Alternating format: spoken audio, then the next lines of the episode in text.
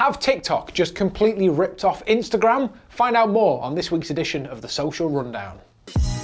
Hello welcome back. This is the show where we give you the top three stories on social media. So let's get started. We all use social media on a daily basis. However, a lot of us don't know how we're targeted. Because of this, people are petitioning in order to put in places to control the social media algorithms. A recent report has shown that some posts of videos and photos aren't following certain guidelines, like ethic guidelines, for example.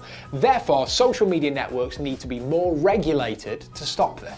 This report also urges the government to consider how our data is being shared, especially with the usual culprits such as, you guessed it, Facebook.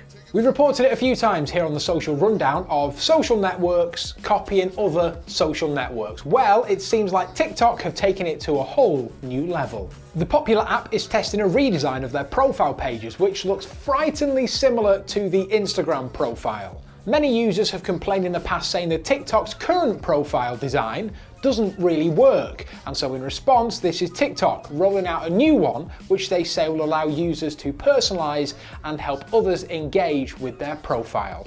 I bet Instagram are furious a taste of their own medicine for once. And another social media platform are joining the fight to fight misleading information on the internet. Twitter this week have announced that they will be removing any content, video or photo which is made to mislead people, to give people fake news. The new rules state that any content which is created in order to cause harm will be immediately removed. However, any doctored content will be given a visual warning.